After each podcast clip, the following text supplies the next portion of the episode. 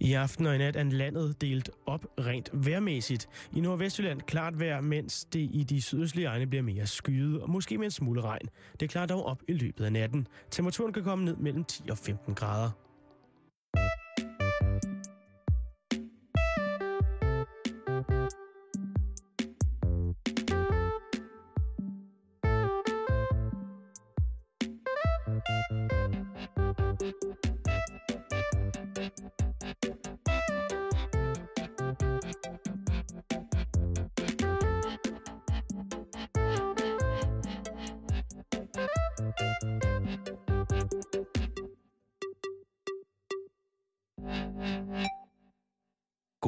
Hjertelig eftermiddag og velkommen til Halløj Betalingsringen her på Radio 24 /7.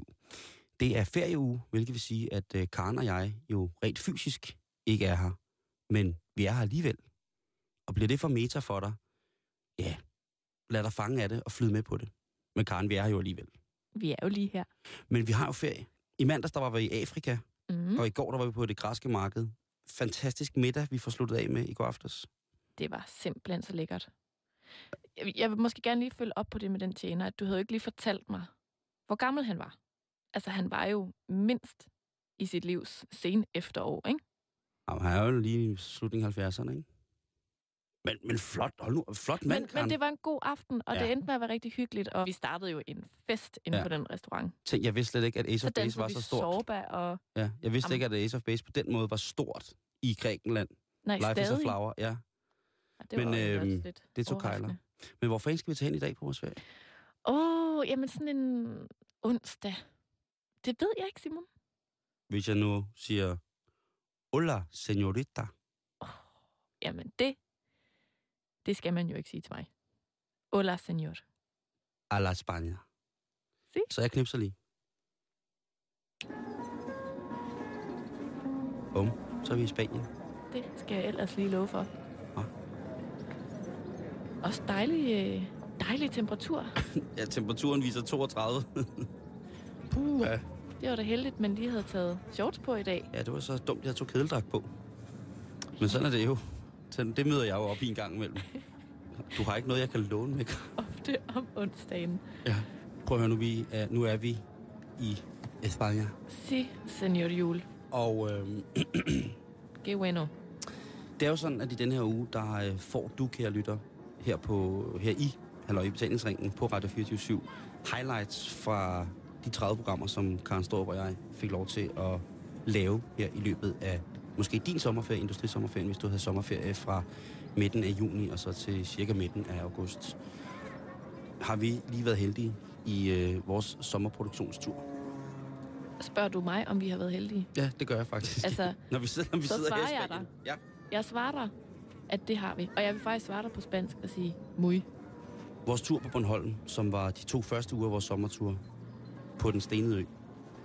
Verdens nok hyggeligste stenede ø. Mm. For det er en stenø, klipø. Ja. Der ender vi på rovfugleshow, Karen. ja. I den grad. Og hvad er, er rovfugleshow så? Et show fyldt med rovfugle? Ja, det er det sådan set. Det er faktisk præcis, hvad det udgiver sig for at være. Og vi endte hos Martin og Louise igen. Og deres hold af mennesker omkring fuglene. Og deres piphøns. Der er små prærieugler. Du blev forelsket i prærieugler, og vi mødte en ørn, der var lige så gammel som dig. Ja. Så nu henter jeg de der drikkevarer, og så tager du så rong på, og så hører vi lige, hvordan det var på, på Bornholm den dag, hvor vi øh, ramte rovfugleshowet. Vi har jo lavet en, øh, en lille reportage, en re- reportage Se. øh, fra, fra Rovfuglcentret. Og jeg tænker, om vi ikke bare lige skal høre, hvordan det gik her i formiddags, da vi besøgte Martin og Louise og alle deres rovfugle. Øh, nå nej, rovfugle. Jo. Var det forsøgt? Nå. Vi er på Bornholms Rovfuglecenter, som ligger lidt uden for Rønne, og senere i programmet i dag, der kommer jeg jo til at møde dem, som rent faktisk har det og kan flyve det. Men øh, Karen, nu, nu skal vi... Du var nede og se rovfugleshowet blandt andet, og nu skal du også holde en fugl. Ja, det skal jeg. Og øhm, jeg har må ikke få at vide, hvad det er for en fugl, jeg skal holde. Det er åbenbart en, en overraskelse. Men jeg glæder mig meget. Og nu kommer vi ud bagved i et miljø, som ligner lidt nogle sådan overdækket kirsebærhaver med et stort grønt net henover. Vi går vi en hale, og her igennem porten, så er det lidt som at træde ind i, i, i Harry Potter-verdenen, fordi... Helt fantastisk. Jeg har aldrig set noget lignende. Jamen, jeg er helt befippet lige nu, fordi jeg synes, det her sted er sådan... Se, nu sidder de alle sammen og kigger igen. Helt stille. Ulen kigger på mig. Det er virkelig sjovt. Det er sådan... Det er, sådan, det er nok også, fordi man ikke er vant til at se fugle på den her måde, ikke? Altså, hvor de rent faktisk bor. Så det er jo noget anderledes end en hønsegård, som jeg havde, da jeg var barn, ligesom, ikke? At det er sådan... Jeg er glad for, at du kan se. det, er ligesom, det er sjovt at se. Der, er- der er sådan helt majestætisk herinde. Det er som om, der sidder sådan en masse små troner, hvor de her fugle, de sidder og kigger fra. Øh, Jeg stener mest over ulerne, den bare drejer hovedet rundt. Nå ja. Hvis du var en fugl, så var du lidt sådan en ule, tror jeg. Ja, det der med, at den har meget, meget store øjne, så den har fortrængt hjernen. Og kan dreje hovedet hele vejen rundt. Ja, det er du sgu nok ret i. Det er jeg også meget glad for, den, øh, den der ule, der sidder der. Den er ret sød. Men Martin, hvad er det for en fugl, jeg må få lov at holde? Det får du ikke at vide. Spændende. Det er i sandhed et magisk sted, Karen. Igen, altså det der er sådan, den der sådan majestætiske stemning her er sådan... Det er virkelig nogle meget stolte fugle. Det er som om, at de sidder sådan og godt ved, at de er ret seje. Altså, Harry Potter, han ville blæse rundt her med hård tryllestav, ikke? hvis han så det her. Men øh, jeg tænker lidt, Martin, hvad der skal ske nu, hvis vi skal prøve at holde en og sådan noget. Hvordan gør man så? Jamen, så går vi, øh, så går vi ind i hallen. Men så skal vi lige have arrangeret det først. Øh, vi skal lige have, have nogle af de andre med, noget, noget udstyr og beskyttelse og så videre. Så jeg skal have beskyttelsesudstyr på nu. Wow. Om lad os gå ind i, i flyvehallen. Nå, så. Nu kommer Louise. Nu skal du lige udstyres med en handske her. Ja. Og øh, det er sådan noget tredobbelt læder. Du kan prøve at mærke lidt på den. Meget tyk og solid. Prøv at mærke med dine fingre her, hvor meget du ligesom synes, du kan føle. Ja, ikke særlig meget. Nej. Øh, du skal have noget kød også der i lige om lidt. Er der noget, du er bange for? Altså af kød? Mm. Nej. Heller ikke mus og kyllinger og sådan noget. Rotter. og- Det er fint. Det er okay. Jeg er vokset op på landet, så... Fantastisk. Nej. Ej, ej, ej. Lige nu der står jeg med en ægte, død, lille, hvid mus i hånden. Men jeg kan ikke mærke den så godt, fordi jeg har den her helt tykke handske på. Nå. Det var enden på Ratatouille. Ja.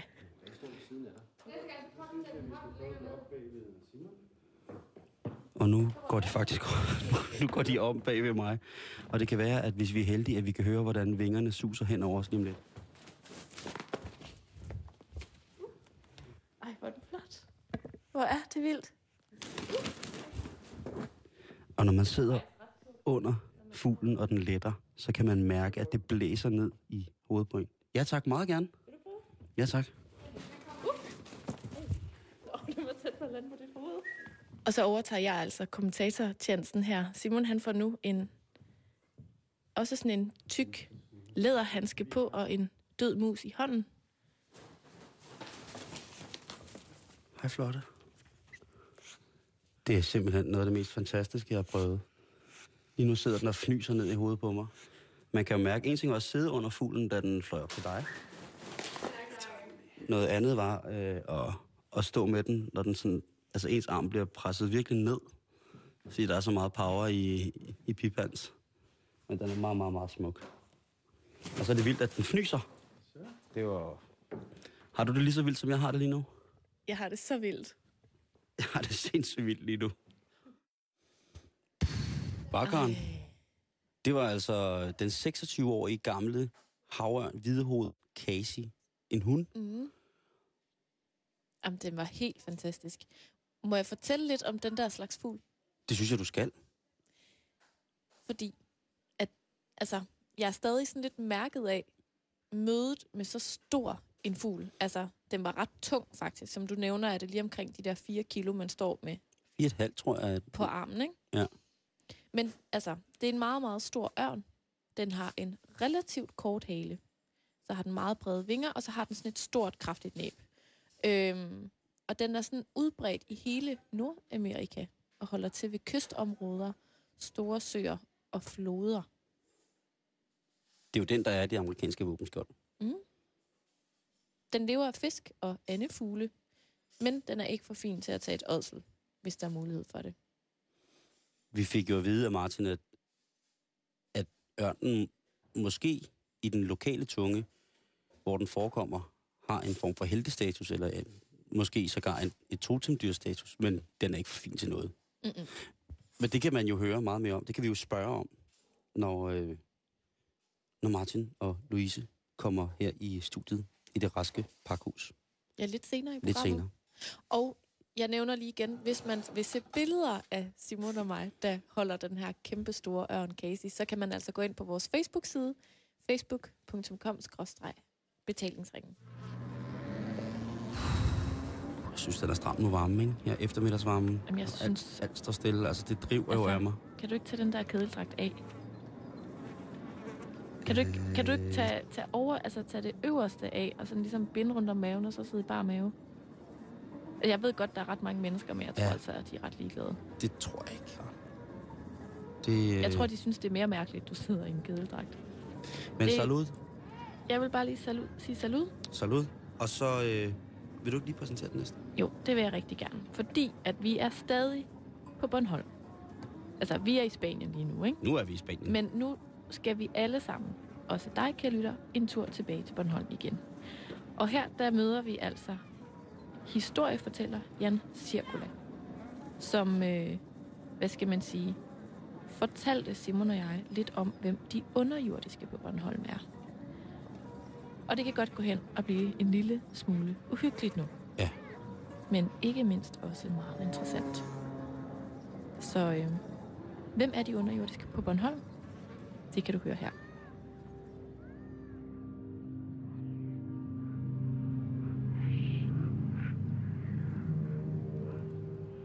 Man har altid fortalt om de underjordiske. Og det er øh, et, som det siger, et folk, der bor i jorden. Og øh, øh, de, de vil ofte være at finde ved gravhøjene. Øh, senere finder man ud af, ved andre gravpladser også, at der altid er underjordiske. Øh, og det er i virkeligheden igennem fortællingerne, at man får noget at vide om, hvad de er for nogen. Og øh, det, fortællingerne handler i høj grad om at øh, øh, udvise respekt for de steder, hvor de underjordiske er. Men der ligger mere i en, en, en, en, en, en respekten for stederne, fordi man kunne sige, at i forhold til gravhøje og gravpladser, så er de underjordiske vogtere af skældet imellem de levende og de døde. Og det skæld skal man ikke sådan lige overskride, uden at man øh, iagtager øh, forskellige ritualer eller sådan noget i forhold til Og man skal under ingen omstændigheder gøre det for egen vindings skyld. Øh, så det er en af rollerne at være vogter af gravpladserne.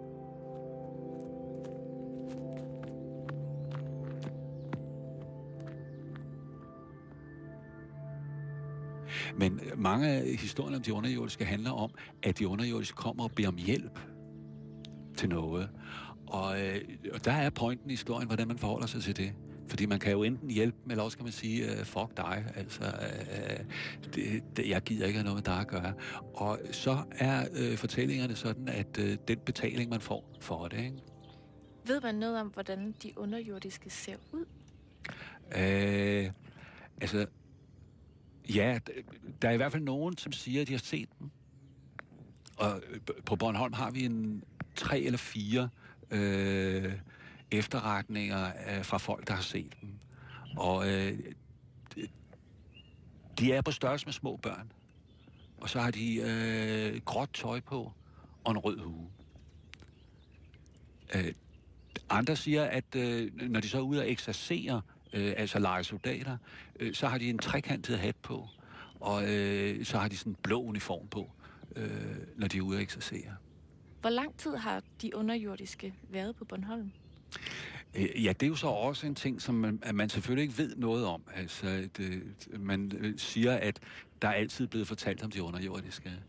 Uh, men der var en folkemindeforsker på Dansk Folkemindeforskning, som hed, øh, og den har jeg lige svært ved at huske, øh, hvad hun hed. Øh, hun lavede en undersøgelse af netop det samt, som jeg fortalte nu om, øh, når de underjordiske bager. Og hun fandt ud af, at det savn, det fortæller man også i England. Og nogle enkelte steder nede i omkring Schweiz. Og det, de steder i England, hvor man fortæller det, er de steder, hvor at vikingerne i sin tid sejlede over og bosatte sig. Og derfor mener hun, at hun har slået fast, at fortællingerne i hvert fald er fra 900-tallet eller sådan noget. Har de haft med over de fortællinger om de underjordiske? Hvornår hører du selv første gang en historie om de underjordiske her på Bornholm? Øh, det øh, er, da jeg er barn, og det er i sidste århundrede. øh, I 1950'erne, øh, der, jeg holdt altid sommerferien på Bornholm, og øh, min mor var Bornholmer, og så boede jeg hos min mormor og morfar. Og min morfar, han fortalte historien om de underjordiske, øh, der i 50'erne, da jeg kom. Og han øh, øh, fortalte det på en sådan måde, der var på naboejendommen til hans ejendom, der lå en halv høj. Det var helt tydeligt, at man havde gravet noget af højen væk. Og der fortalte han historien om, at naboen var gået i gang med at grave højen væk. Og så gik han så over til naboen og sagde, ej, ved du hvad, det skal vi altså ikke gøre. De underjordiske risikerer du at blive uvenner med, når du laver det. Ej, Axel, sagde så naboen, ikke? det gider ikke at høre på, ikke altså. Og så gik Axel hjem igen. Han fortsatte så med sit graveri, øh, men så hører Axel øh, nede i byen, at øh, øh, nede i brusen, at naboen har fået en bullenfinger. Øh, og Axel, der er en venlig mand, han øh, tager igen øh, øh, øh, vest og jakke på og går til naboen og siger, nu har du fået en advarsel med den der bullenfinger. Jeg synes, du skal overveje det, altså, og holde op med det. Så bliver hans kone syg. Og så stopper han. Og det var derfor, der stod en halv høj. Og sådan nogle historier fortalte min øh, morfar mig, øh, når vi gik rundt i landskabet. Og, og jeg var overtydet om, at, øh, at øh, det var alvor. Og at det også for min morfar var alvor. Øh, I dag tvivler jeg, øh, fordi jeg selv er blevet historiefortæller, og ved, hvordan man kan fortælle historier.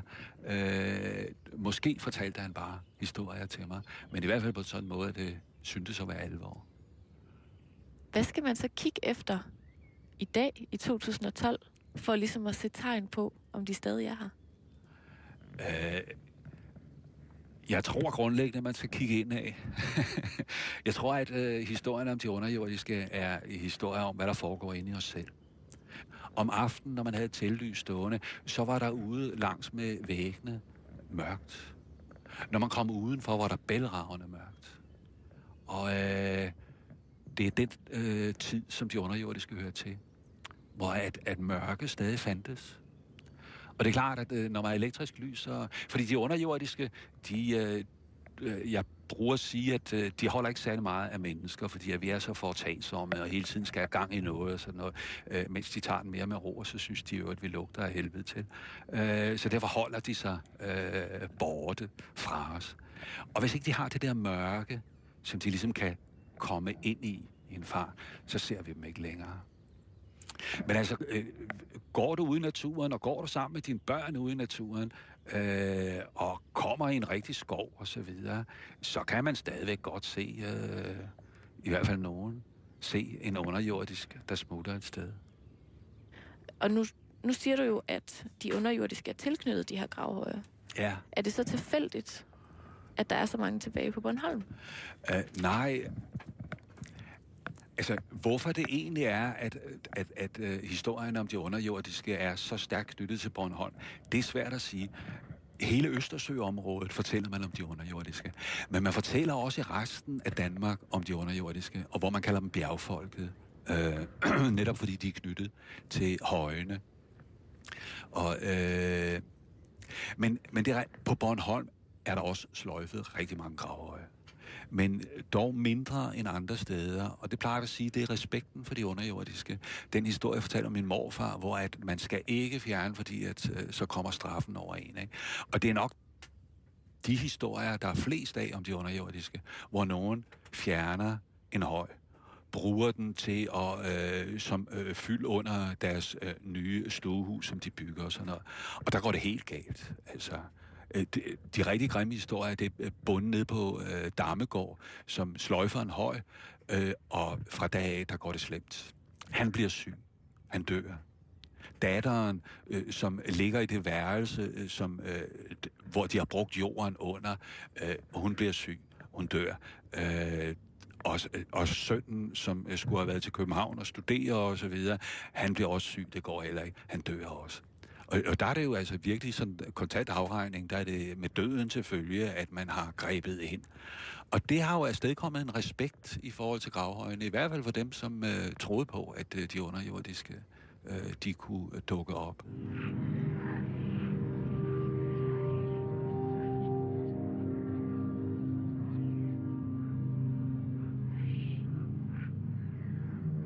Du lytter til Halløj i betalingsringen på Radio 24 /7. Simon og jeg er øh, midt ude i den Bornholmske natur sammen med historiefortæller Jan Cirkula. Og øh, vi er ude for at blive lidt klogere på, hvem de underjordiske på Bornholm er.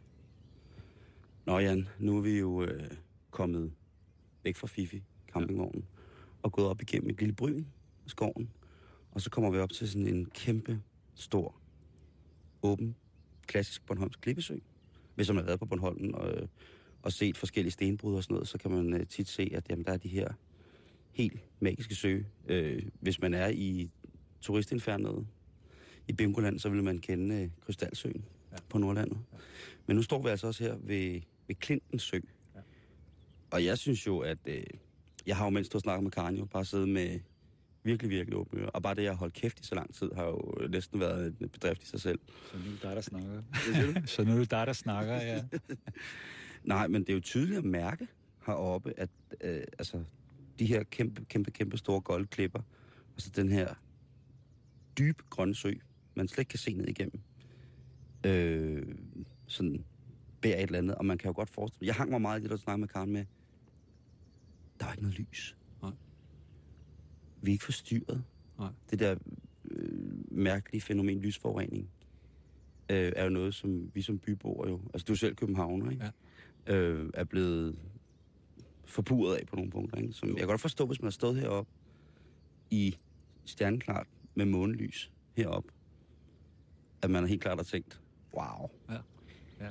Øh, det kan godt være, der er noget om musikken her, og hvis der har været nogle mærkelige lyde og sådan nogle ting, og så, ikke? At, at man er blevet henført til, at jamen, det er da klart, det er, de, skal, de skal være her. Ja. Men er, er det det her, der er selve Clinton? Altså, Klinten er, er bakken, ikke? Altså, som øh, er blevet sprængt væk. Øh, et stå, halvdelen af den, eller sådan noget lignende, er sprængt væk. Og er det her store hul. Der ligger så også en mindre sø. Øh, der er flere steder, man har brudt øh, øh, granit her. Øh, og det er 1870'erne, også, at, at, at man begynder at bryde her. Ikke? Og der har man jo så brugt mange år. Man brød helt op til, tror jeg, 1950'erne eller sådan noget, på det her sådan sted. Øh, så halvdelen af bakken, som man kalder klinten, den er væk nu, ikke? Altså, men så står den som en uh, klippevæg der.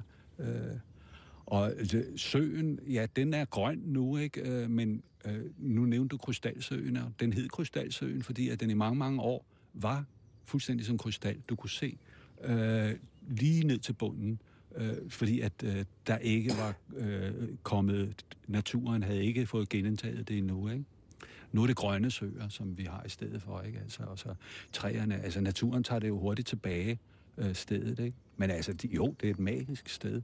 Det er det i den grad, ja. Skal vi kravle op den vej på Clinton, eller skal Ja. ja. man gå den anden vej, eller hvad vi, skal vi tager den op her øh, og kravler. Lige i starten, der skal vi øh, kravle lidt, men ellers så kommer man op og kan se rigtig langt. Fordi det var det der specielle ved Klinten også, ikke? Altså, at når du er deroppe, så kan du se hele sydlandskabet hernede. Og, øh, fordi der er fladt øh, hernede ellers, ikke? Altså, men så står der sådan en klippeknold op her. Så lad os uh, se, om vi kan komme i live op på den. Karen, skal Må vi kravle? noget? Ja, du skal. Jeg tænkte bare på at spørge dig, altså, er det allerede nu, at vi skal begynde at, ligesom, at kigge og se, om man, altså, om man kan se noget? Altså, er vi ligesom, er vi allerede her, hvor at der ligesom kan ske noget? Uh, ja. Det er vi allerede nu her. Men når vi går op over her, fordi at så kommer vi op over Klinten, og så kommer vi over mod skoven derovre. Og det er derinde, der ligger gravpladser også. Så det er nok øh, i udpræget grad derinde. Øh, men hele Klinten har været de underjordiskes. Øh, så man har altid været forsigtig med at skulle ind over Klinten. Altså har været, det er det vel stadig. Øh, jeg ved ikke, jeg kender ikke så mange mennesker, der bor hernede, så jeg ved ikke, om øh, de er nervøse for at træde herop. Men altså, det man jo siger, det er, at de steder, hvor de underjordiske er, når det er hen imod tusmørketid, så holder man sig derfra. Fordi at øh, kommer man op de steder der, så bliver man, øh, farer man vild simpelthen. Og øh, man kan blive hængende hele natten, øh, og, og, og man prøver igen og igen at komme ned derfra, men øh, man bliver ved med at gå i cirkler af en eller anden grund, og bliver hængende, og først næste morgen, der kan man komme ned derfra.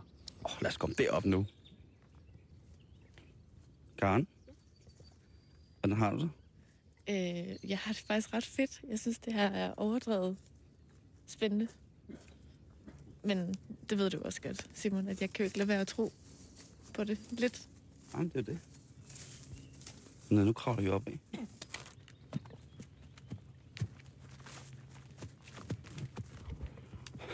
Det er altså lidt en, øh, i danske forhold en stejl stigning, og specielt under danske forhold, jo nærmest det eneste sted i Danmark, man kan finde og kravle på fjeld. Det er altså opad, og det er bare sørgeligt for en tyk koreaner skulle det heroppe af. For jeg, kære lytter, som ikke har set Karen, så er hun jo altså en mildestal lidt mere væv og størrelse end undertegnet. Puh, ja. Ej, jeg vil gerne have slik og kage og fortælle, at det bliver okay snart. Jeg tror, der er sprukket noget i mig. Hvis du kan bære mig op af her, så laver jeg lavkage til dig hver dag resten af sommerferien. Wow. Og nu er, nu er det mest af det jo sprunget i skov, så det er ikke alle steder, man kan se langt på grund af træerne. Men øh, det har været bart. Øh, I sin tid øh, øh var Klinten sådan et, et helt bart sted, hvor at, øh, man så måske havde nogle forgående eller sådan noget oppe på terrænet og kunne se rigtig langt. Ikke? Men altså, der er kommet meget skov. Men man kan sagtens fornemme, at hvis man har stået heroppe uden vegetationen her Ja. for 100 år siden, Ja. så du bare kunne kigge hele vejen rundt. Ja, præcis. Man har kunne se rigtig, rigtig langt herfra. Ikke? Altså, man, man kan se hele Sydlandet heroppe fra. Wow. Skal vi længere ind i Hamerskoven? Fedt.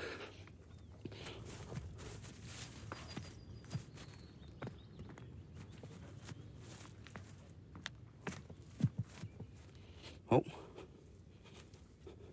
Tror du, det er de underjordiske, der har lavet den? hvad? Tror du, det var de under, underjordiske, der havde lavet den? Det er ikke det, Karen refererer til, at øh, vi har fundet et ekskrement på den lille natursti, vi går af her, op bagved på Klinten på Bornholm.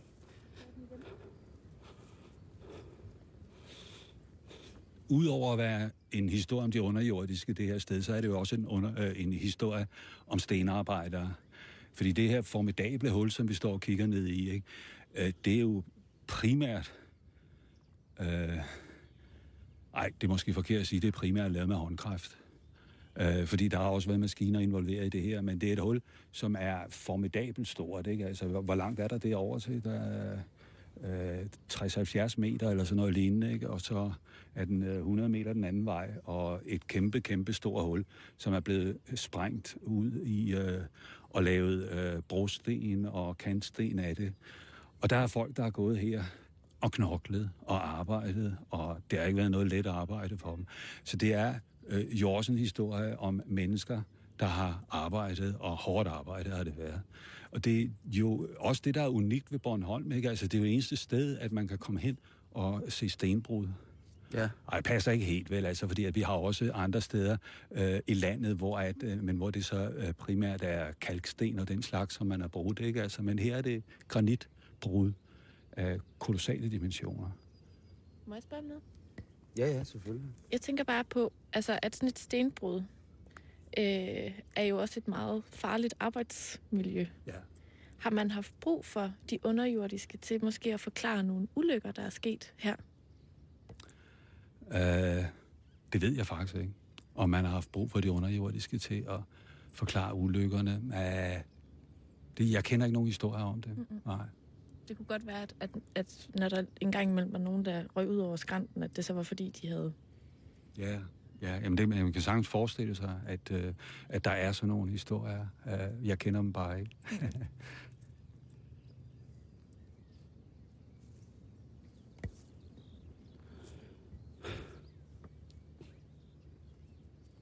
Det er jo virkelig, virkelig en smuk... Øh...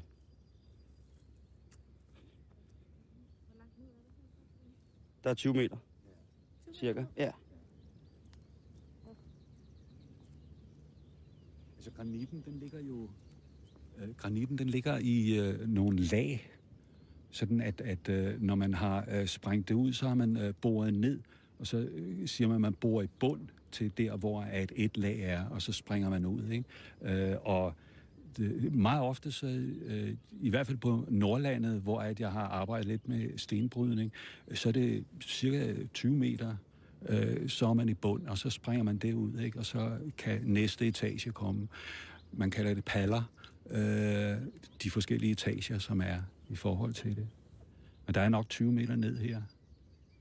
Er der nogle sådan specifikke underjordiske øh, historier om lige, øh, om, om lige præcis det her sted, Klinten? Ja, det er der. Altså, det var sådan, at øh, øh, øh, Lind, Mine Lind hed hun, hun var en aften på vej hjem sammen med en veninde. De havde været til en fest. Og så kom de gående sønnen om Klinten. Og så så de, da de kiggede mod nord, altså op mod Klinten, så lå der en gård, som ikke plejede at ligge der. Det var de lidt forundret over. Og uden at de havde vildet det, så var de kommet ind på gårdspladsen. Der så de så flere heste køretøjer komme, og på en af dem sad der en, som de kendte. Og uden at de havde vildet det, så kom de ligesom af sig selv ind i stuen. Og der, der var dækket op. Der var masser af madvarer og en masse små folk, som gik og serverede. Og de blev også budt, at de kunne spise noget. Men så så de, at der stod en ung pige, og hende kendte de. Men hun var forsvundet for to år siden, og de troede, hun var druknet. Og hun stod der, og så viskede hun til dem, at de skulle ikke spise noget. Fordi hvis de spiste, så kunne de ikke komme herfra igen. Det var det, hun havde gjort. Og havde hun netop øh, fået fortalt det til dem, så var de, uden at de vidste af det, ude i gården igen. Og så gik de derfra, og da de gået et stykke og så sig tilbage, så var den der ikke længere gården. Og de kom også hjem, men Mine Lind Ja, hun var syg i flere måneder efter. Og det er lige her? Det er lige her, ja. øh, skal jeg fortælle en lille hemmelighed? Ja. Det kan godt være, at Karen bliver lidt sur. Men øh, Karen, hun har jo gøjseren over... Øh, altså, det som Karen ikke lige har glemt at fortælle, det er, at hun er vokset op på det sted øh, i Jylland, hvor der er den største koncentration af gravhøje. Ja. Blandt andet ved en af de ældste, øh, lige, hun var vokset op lige omkring Porskær på Mols. Ja. Og øh, hun har altså lidt med... Hvis du går ind på vores hjemmeside, på programmets hjemmeside, så kan du se, hvad Karen hun er bange for. Og det er nykken og krabber. Ja. Og øh, det var sådan lidt, da vi kørte herud, at vi snakkede om det. Vi må gerne snakke om det, ikke, Karen? Ja, ja, det er fint. Er det okay? Ja, det er okay. Det er bare... Jamen, det er okay. Altså, vi, øh, både Jan og jeg er her jo, og skal nok hjælpe, hvis der er noget. Bare I ikke griner af mig. Og, overhovedet ikke. Nej. Hvornår har jeg nogensinde grinet noget, du var bange af? Okay, det har jeg. Den tager vi en anden dag. Okay. Men når man, øh, når du så fortæller sådan en historie her, øh, kan du godt selv nogle gange få lidt gøjseren over, at, eller blive sådan lidt, man bliver skræmt på sådan lidt forundret måde, hvis det er, der så sker, hvis du er heroppe, og der sker et eller andet, altså uden at man nødvendigvis søger det. Jamen det er klart, altså, og især sådan en historie som den om Mine Lind, det er, det er de historier om de underlige som jeg selv holder mest af, hvor at uden at vide af det, og uden at have villet det, er man pludselig et andet sted. Øh, det, at man bliver trukket ind og ikke længere... Øh, det var ikke noget, man selv gjorde, men pludselig er man i en situation. Det er de historier, som i virkeligheden er de uhyggelige øh, underjordsfortællinger, ikke? Øh, jo, jo, jeg synes stadigvæk, at de der historier er uhyggelige. Jeg synes, det er mega fedt. Jeg synes godt nok, det var uhyggeligt, det der med, at de underjordiske har form som, som små børn, eller de små ja. mennesker. Ikke? Det er jo ret, altså små mennesker kan jo nogle gange være det mislykke. Noget andet er, som jeg har, som jeg så tydeligvis har misforstået, som dig og Karen også vendt, det var, at jeg har altid troet, at Krøllebøllen var en underjordisk, og altid øh, troet, at trolde var en del af de underjordiske. Ja. Øh, den får du heldigvis lige dræbt. Men øh, for fanden, hvad er krøllebøllen så? Øh, Krøllebøllen er en, øh, en... Det er en historie, som en mand fortæller til sine børn en, øh, under krigen, øh, og finder selv på øh, figuren Krøllebølle, og på hans øh, far og mor, Bobarekus, og jeg kan ikke huske, hvad moren hedder. Øh, og efter krigen, der øh, han laver tegninger til den også, og udgiver den som en bog. Og siden har det været en øh, klassisk øh, Bornholmsk børnebog. Og det er en lille trold, som han fortæller om, som rejser rundt på Bornholm og øh, møder de steder, som er specielle, sådan at man igennem hans rejse på Bornholm træffer Hammershus og rundkirkerne osv. Så, videre. så på den måde er den også øh, en god øh, historie for øh, turister. Jeg skulle lige sige, måske var det virkelig den, den første turistchef for Bornholm, der fundet på den. det- Så krøllebøllen hermed i halvøjebetalingsreglen aflivet som en del af entouraget de underjordiske. Ja, altså, jeg har skrevet på hjemmesiden, ikke? Altså, at et af problemerne med at arbejde med de underjordiske og fortælle historier om dem, det er, at man skal først igennem et lag af sådan børnetutte-nutte-fortællinger og krøllebølle og, øh, og så de der sådan, øh, nationalromantiske fortællinger om, at de underjordiske er nogen, der hjælper os imod øh, svenskere eller hvem der ellers kommer. Og alle de lag skal man igennem, før man kommer ind til, hvad underjordsfortællingerne egentlig er. Ikke? Og det er øh, lidt et arbejde at få skrabet det der sådan tuttenut. Og specielt Krøllebølle, han er rigtig sejlivet i forhold til det. Altså, han har jo fået opkaldt ni is efter sig. Og en øh, grillbar. Ja, den har vi kørt forbi et par gange. Er det rigtigt? Han har også fået en gældbar. Han har en grillbar. Nå, en grillbar, ja. En grillbar. Krøllebølles gælbar. Frø- Krølle, det er den, Krøllebøllebank. ja, Krøllebøllebank. Ja, Krøllebøllebar. Jeg skal også lige øh, sådan her op, hvor vi nu står midt ude i øh, den Bornholmske natur, så bliver jeg også nødt til, vi sad i går lige og læste lidt på hjemmesiden. Ja, jeg har været en del på, på de underjordiske, punktum- eller underjordisk.dk. Der er øh, i går, hvor Karen hun læser op for mig øh, en historie om en, øh, øh, hvad hedder det, en igen nedskrevet af en præst fra 1600-tallet, var det det, som finder en ung pige, som øh, fortæller, øh, at hun har mødt en hund-trold, øh, og denne har afledet vandskabninger på den unge pige. Ja. Uh, lidt, lidt, lidt anderledes. Det er Ja, så, det blev bare hurtigt lesbisk ind i mit hoved. Jeg tror, det var fordi, at den der skabning, som pigen møder, hedder Ellen. Elle, ellekongen eller ellestingeren. Så det var slet ikke en trolddame. Nej, det er en mand. Øv. Og, og, og, og det- er også en... en Du ødelagde de mest eksplicite fantasier, jeg nogensinde har haft, Jan. Ja, ellestinger. Øv, det er- lesbisk troldsex. Det er, det er en mand, og, og, og man kalder ham øh, øh, underjord, de underjordiske konge, øh, ellestingeren. Øh, det er også, tror jeg, en meget, meget sen tilføjelse, og øh, lidt noget sludder, fordi at, jeg tror ikke, det er underjordisk har en konge. Men man kan godt lide historien herover, fordi at man siger, der findes en tilsvarende på Stævns, altså at den stedlige underjords konge vil ikke have, at andre konger overnatter her på øen.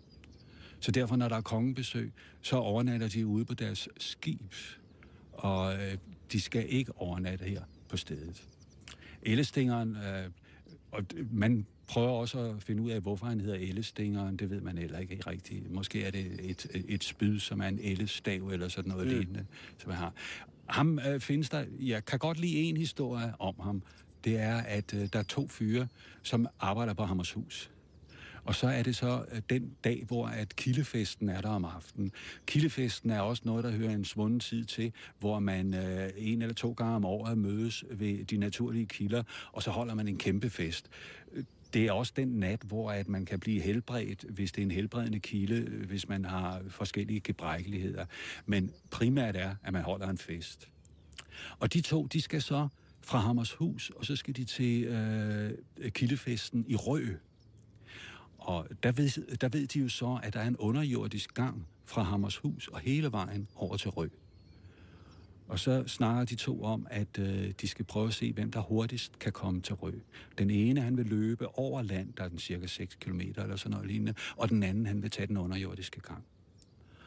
Og ham, der tager den over land, han spurter som en vanvittig mere, end han nogensinde har løbet, før han har træskoene selvfølgelig i hænderne, mens han løber derhen. Og alligevel, da han kommer ned til Rø, så ser han, da han kommer ned til kysten, det er sådan en bræt klippekyst, der ser han dernede ved vandet, der sidder den anden allerede. Satans, han er sikker på, at han kom først selv. Så råber han ned til ham, og lad os sige, at han hedder Axel dernede. Øh, øh Axel, du er allerede kommet, men han svarer ikke. Han sidder bare dernede og glor. Så bliver han endnu mere sur, ikke? for det kan godt være, at han er vundet, men han skal jo ikke blive højrøvet af den grund. Og så går han så ned til ham og siger, hvorfor fanden svarer du ikke og skubber til ham? Skvatter han om kul og er død. Og se, det var fordi, han var løbet igennem Ellestingerens øh, underjordiske bolig. Og det skal man ikke. Nej. Nej. Det skal man ikke. Nej. Ej, det skal man så åbenbart ikke. Jeg skal generelt bare lade være med at løbe så meget. Jan, vil du være? Tusind tak, fordi at du ville øh, fortælle de underjordiske historier til alle vores lyttere rundt omkring i det danske sommerland. Øhm, er, er du okay? Jeg synes bare, at Jan skal følge os tilbage til bilen. Så er jeg glad. Okay. Følger du også tilbage til bilen? Ja, det skal jeg nok. Det skal jeg nok.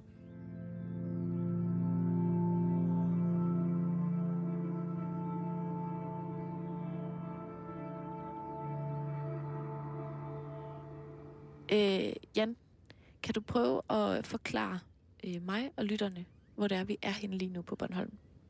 Ja, vi er i Vestermarie.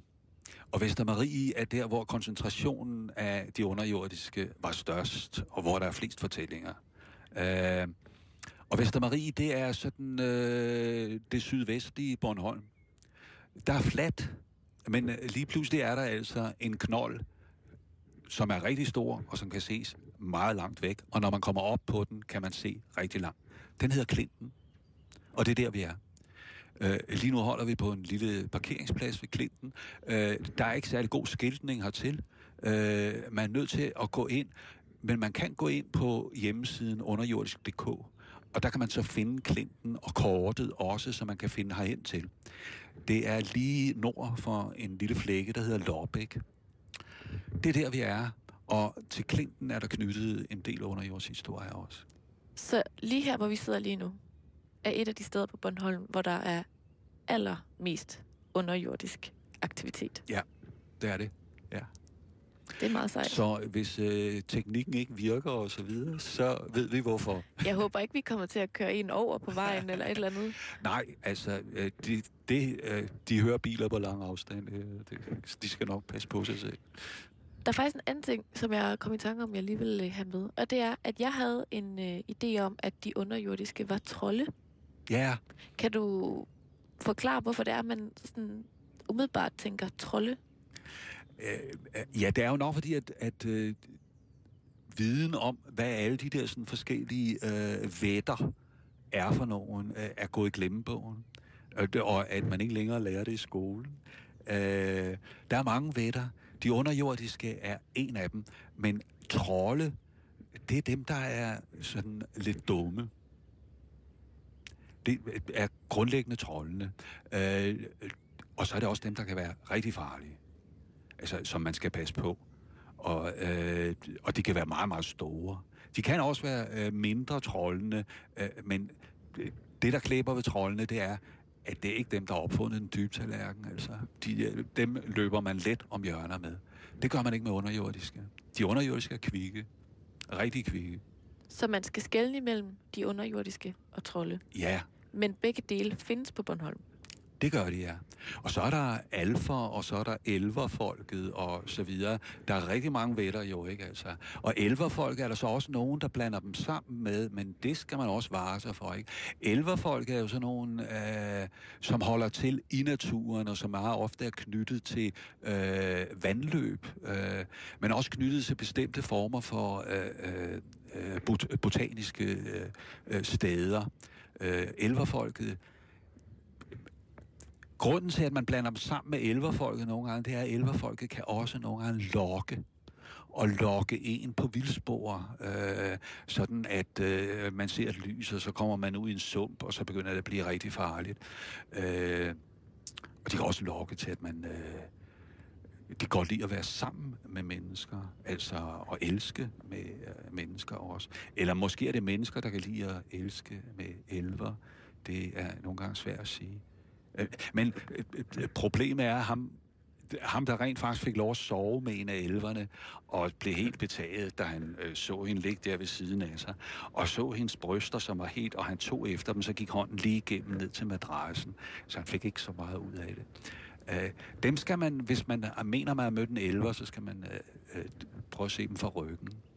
De er meget smukke forfra, men de hule i ryggen, og så ved man, at øh, det er en elver.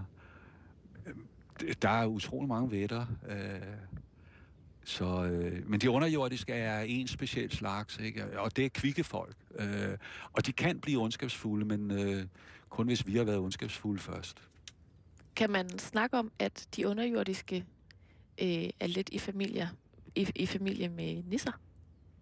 Ja, det kunne man godt.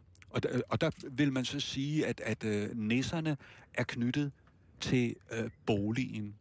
Altså, de er på gården øh, ude i, øh, øh, på høloftet eller så videre, og passer på, og har opgaver til at passe på øh, huset, mens de underjordiske, de er ikke ved huset, men længere ude. Ikke? Men de kan godt sige at være lidt mere i familie med hinanden, ja. Nu siger du en vette. Ja. Hvad betyder det? Vætter er, øh, hvad kaldte du dem, overnaturlige væsener det er egentlig en samlebetegnelse for de overnaturlige væsener. Øh, eller undernaturlige, når det er de underjordiske, vi har med at gøre. Ja.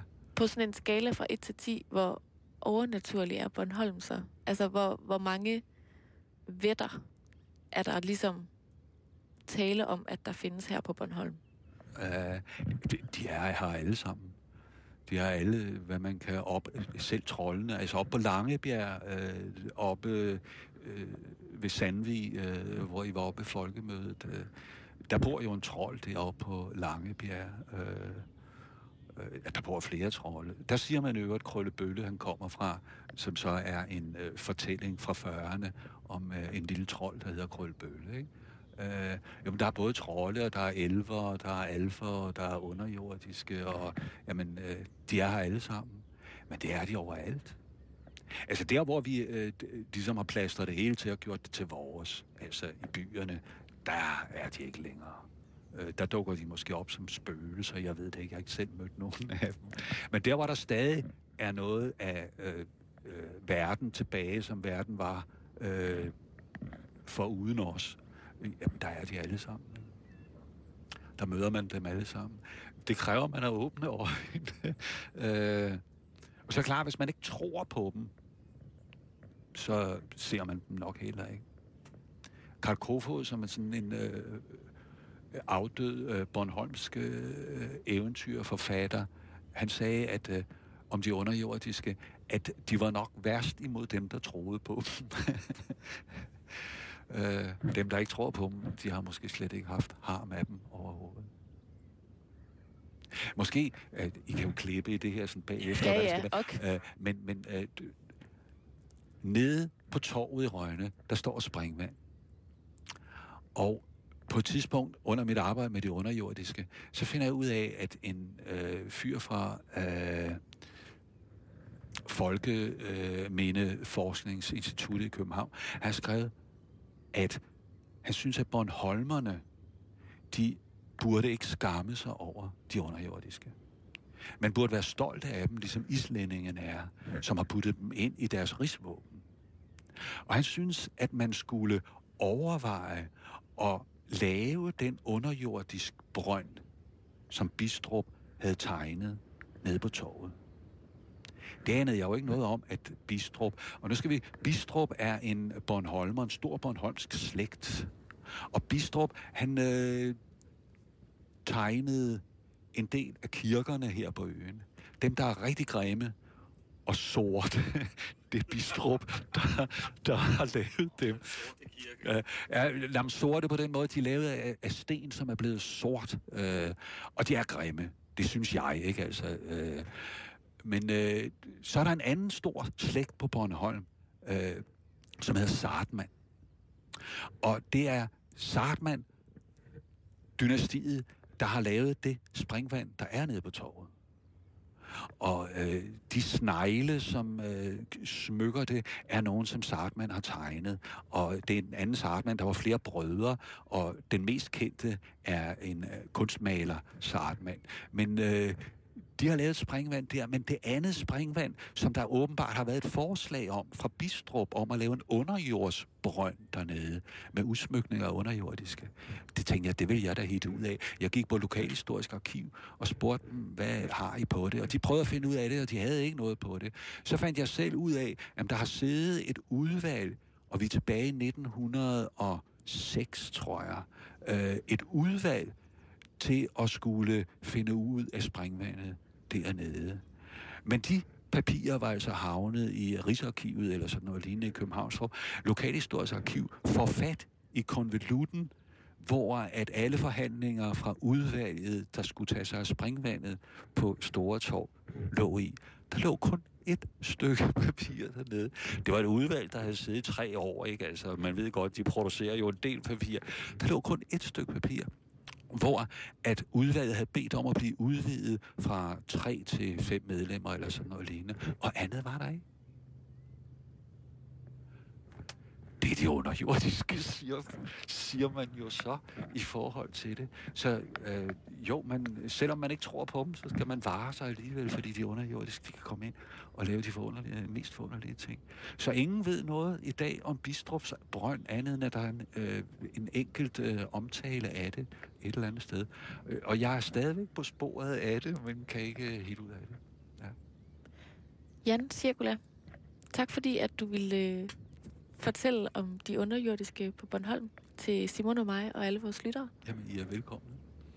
Og øh, ja, så er det jo måske også lidt en opfordring til at gå ud i naturen. Ja.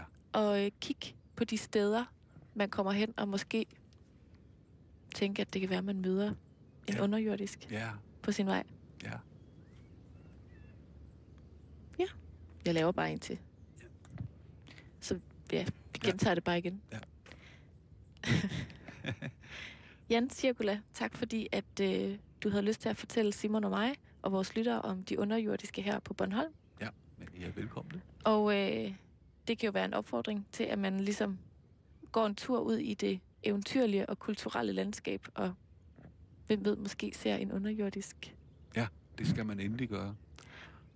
Og på Bornholm har man altså øh, hjemmesiden underjordiske.dk, som kan bruges til både at finde steder og historier og øh, kort og så videre. Så der har man en hjælp til at komme ud i landskabet. Så der kan man gå ind og, og blive klogere på det hele her på Bornholm. Ja. Tak fordi du kom.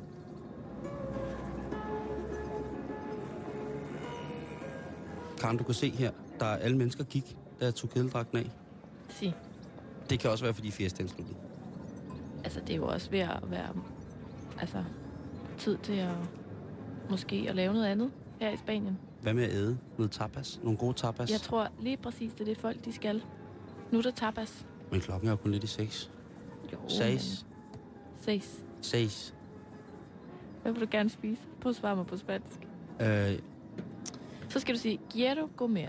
eh, quiero comer eh, pulpo eh, con ajo y jamón ibérico, pata negra, jamón especial, Mm. eh, pimientos. Eh, Du er meget sulten. se, men det er jo også tapas. Det er jo små portioner, ikke? Nå ja, det er rigtigt. Eh, måske eh, eh, albondecas, mm, patatas con, con sal y tomate, eh, un- y agua, Mm. sin gas, y un Sin agua gas. con gas, eh, con limón. eh,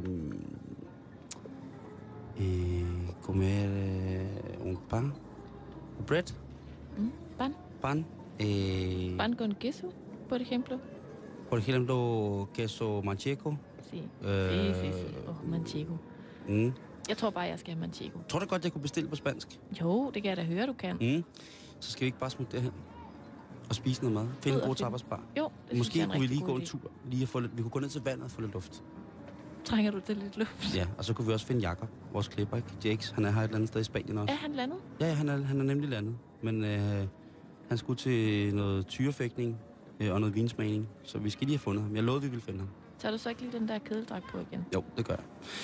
Kære lytter, du har lyttet til Halløj Betalingsringen Ferie Edition fra Spanien. Nu får du nyhederne helt hjemme fra København. Klokken den er 18.